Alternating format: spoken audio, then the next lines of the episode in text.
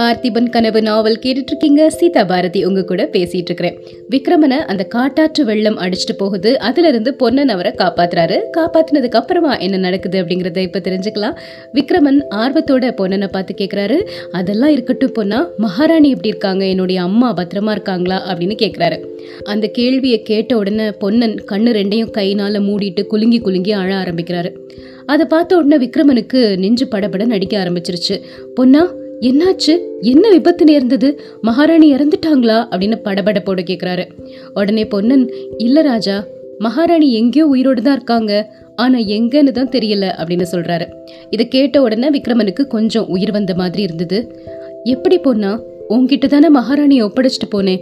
ஏன் இப்படி அஜாக்கிரதையா இருந்த? அப்படின்னு கேட்குறாரு மகாராஜா நான் எல்லாத்தையும் உங்ககிட்ட விவரமாக சொல்கிறேன் பக்கத்தில் ஒரு மண்டபம் இருக்குது அங்கே போய் பேசலாம் அப்படின்னு சொல்கிறாரு ரெண்டு பேரும் அந்த பக்கத்தில் இருந்த மண்டபத்துக்கு போகிறாங்க அங்கேருந்து ஒரு சில உலர்ந்த துணிகளை கொண்டு வந்து கொடுக்குறாரு விக்ரமனுக்கு பொன்னன். அது எல்லாத்தையும் அவர் மாற்றிக்கிறாரு. அதுக்கப்புறம் அந்த ராத்திரியை அவங்க அந்த மண்டபத்திலே கழிக்கிறாங்க. அப்போது பொன்னன் விக்ரமன் கிட்ட மகாராணிக்கு என்ன நடந்துச்சு? அப்படிங்கிற விவரத்தை சொல்கிறாரு பார்த்திப மகாராஜாவும் இறந்து போய் உங்களுக்கும் தண்டனை கிடைச்சதுக்கு அப்புறமா அந்த வசந்த மாளிகையில் இருக்கிறதுக்கு மகாராணிக்கு பிடிக்கவே இல்லை. அவ்வளோ நாளும் சந்தோஷமா தன்னோட கணவர் கூடவும் குழந்தை கூடவும் இருந்துட்டு இப்ப தனியா இருக்கிறது அவங்களுக்கு ஒரு மிகப்பெரிய பாரமா இருந்தது. அந்த சமயத்தில் தான் பார்த்திப மகாராஜாவின் தோழரும் பழைய பல்லவ சேனாதிபதியுமாகிய பரஞ்சோதி அடிகள் தன்னோட மனைவியோட தீர்த்த யாத்திரை செஞ்சுட்டு உறையூருக்கு வந்தாரு. அவர் வசந்த மாளிகைக்கு வந்து அருள்மொழி ராணியை பார்த்து ஆறுதல் சொன்னாரு. அப்போ அருள்மொழி ராணி பரஞ்சோதி அடிகளோட நிறைய கோயில்களுக்கு யாத்திரை செய்யணும் அப்படின்னு முடிவு செஞ்சு ஊரை விட்டு கிளம்பி போனாங்க. காஞ்சி நகர் தவிர தமிழ்நாட்டில் இருக்கக்கூடிய எல்லா புண்ணிய ஸ்தலங்களுக்கும் அவங்க போனாங்க. ரெண்டு வருட காலம் இந்த மாதிரி யாத்திரை முடிச்சுட்டு போன வருஷம் தை அமாவாசை அன்னைக்கு மகாராணி வந்தாங்க. அவங்க வந்த அந்த நாள் காவேரியில தை அமாவாசைக்கு குளிக்கிறதுக்காக நிறைய மக்கள் கும்பல் கும்பலா வளர்ந்துருந்தாங்க. ஊர் முழுக்க அந்த காவிரி கரையில தான் கூடியிருந்தது அப்படின்னு சொல்லலாம். அன்னைக்கு தை அமாவாசையோட சூரிய கிரகணமும் சேர்ந்திருந்தது. எல்லாருமே காவிரியில குளிக்கணும் அப்படின்னு ஆசைப்பட்டாங்க. அவங்களோடு சேர்ந்து மகாராணியும் பரஞ்சோதி அடிகளாரும் அந்த காவிரி நீர்ல குளிக்கிறதுக்காக போனாங்க. அந்த சமயத்துல சூரிய கிரகணம் பிடிக்க ஆரம்பிச்சிருச்சு.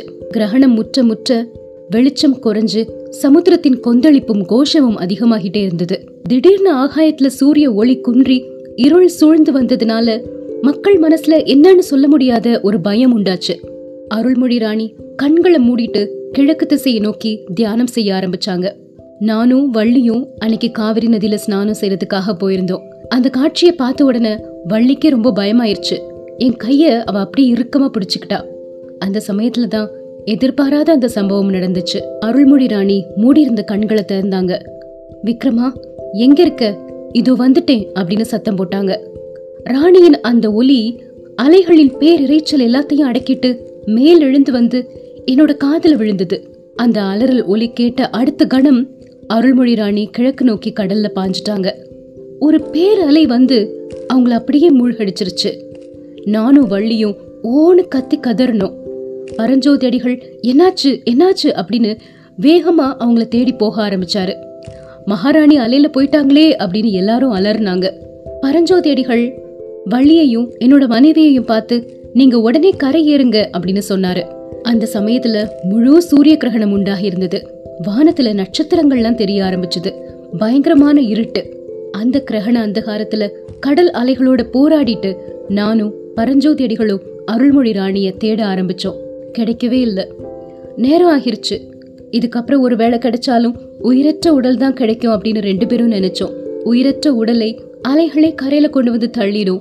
இதுக்கப்புறம் தேடுறதுல எந்த பிரயோஜனமும் இல்லை அப்படின்னு நினைச்சிட்டு நாங்கள் ரெண்டு பேரும் கரையில் ஏறினோம். நாங்கள் கரையில் ஏறின சமயத்தில் கிரகணம் விட ஆரம்பிச்சிருந்தது.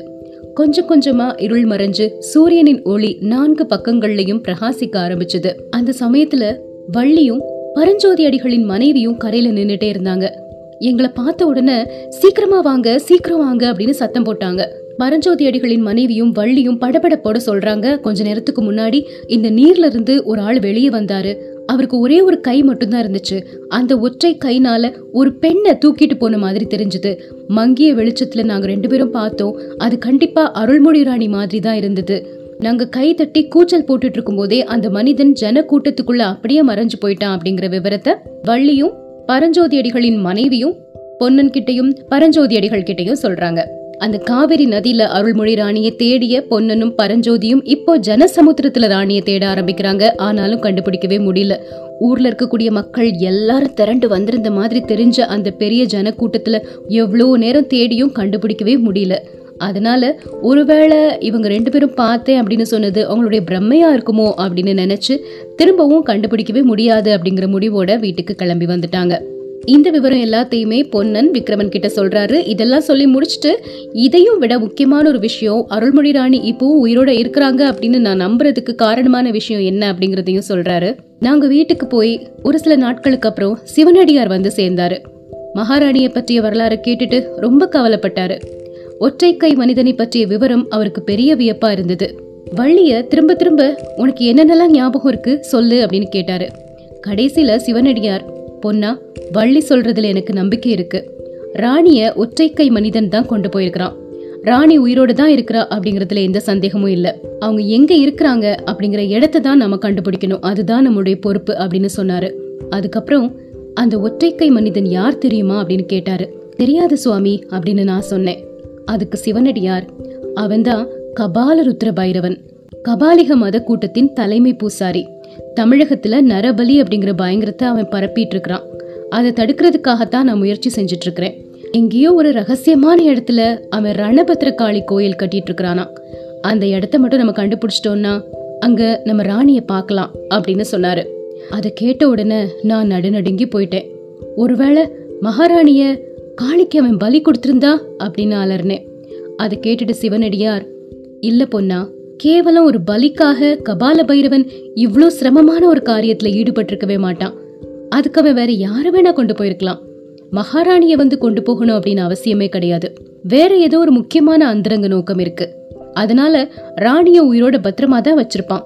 ரணபத்ர காளி கோயில் எங்க இருக்கு அப்படிங்கறத மட்டும் நாம கண்டுபிடிக்கணும் அப்படின்னு சிவனடியார் சொன்னாரு. அதுக்கப்புறம் பல்லவ சோழ நாடுகளை நானும் சிவனடியாரும் ரெண்டு பகுதிகளா பிரிச்சுட்டு ஒவ்வொரு பகுதியையும் ஒவ்வொருத்தர் தேடுறது அப்படின்னு தீர்மானிச்சிட்டோம். வள்ளிய என்னுடைய அத்தை வீட்டில் விட்டுட்டு சோழ நாடு முழுக்க நான் தேடி தேடி அலைஞ்சேன். அப்புறம் காவேரியின் அந்த பக்கத்துல இருக்கிற கரைக்கு வந்து தேட ஆரம்பிச்சேன்.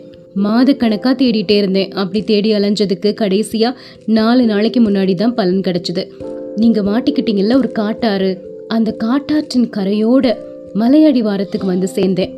அந்த மலையடிவாரத்துல ரொம்ப தூரம் அடர்த்தியான காடு இருந்துச்சு. அந்த காட்டாறு மலை உச்சியிலிருந்து தான் புறப்பட்டுருக்கணும். அந்த மலை கொல்லிமலையின் ஒரு பகுதியாக இருக்கணும் அப்படின்னு நான் நினச்சேன். அந்த வனப்பகுதியை பார்த்த உடனே இதுக்குள்ளே எங்கேயாவது ரணபத்ரகாளி கோயில் இருக்கணும் அப்படின்னு எனக்கு தோணுச்சு. அந்த மலைக்கு உட்புறத்தில் காட்டுமிராண்டி ஜனங்கள் வசிக்கிறதா நான் கேள்விப்பட்டிருந்தேன்.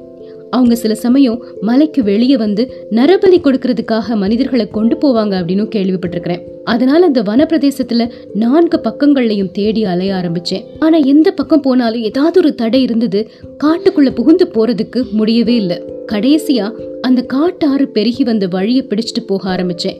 போக போக ஆறு குறுகி சின்ன அருவியாகிருச்சு. அந்த அருவி வழியா மலைக்கு மேலே ஏறி போறது அவ்வளோ கஷ்டமான காரியமா இருந்துச்சு.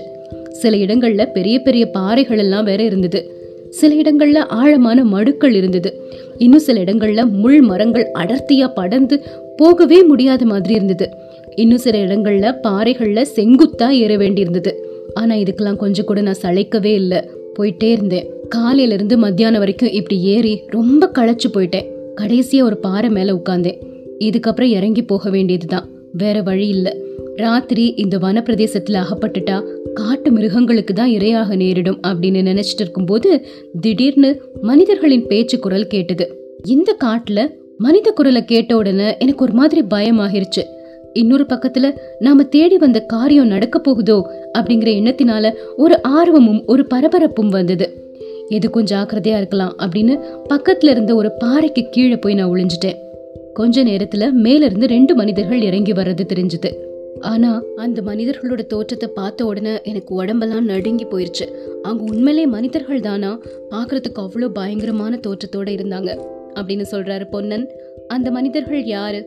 அவங்க அந்த சமயத்தில் அங்கே வர்றதுக்கு என்ன காரணம்? இதுக்கப்புறமா என்ன நடக்குது? தெரிஞ்சுக்கலாம்.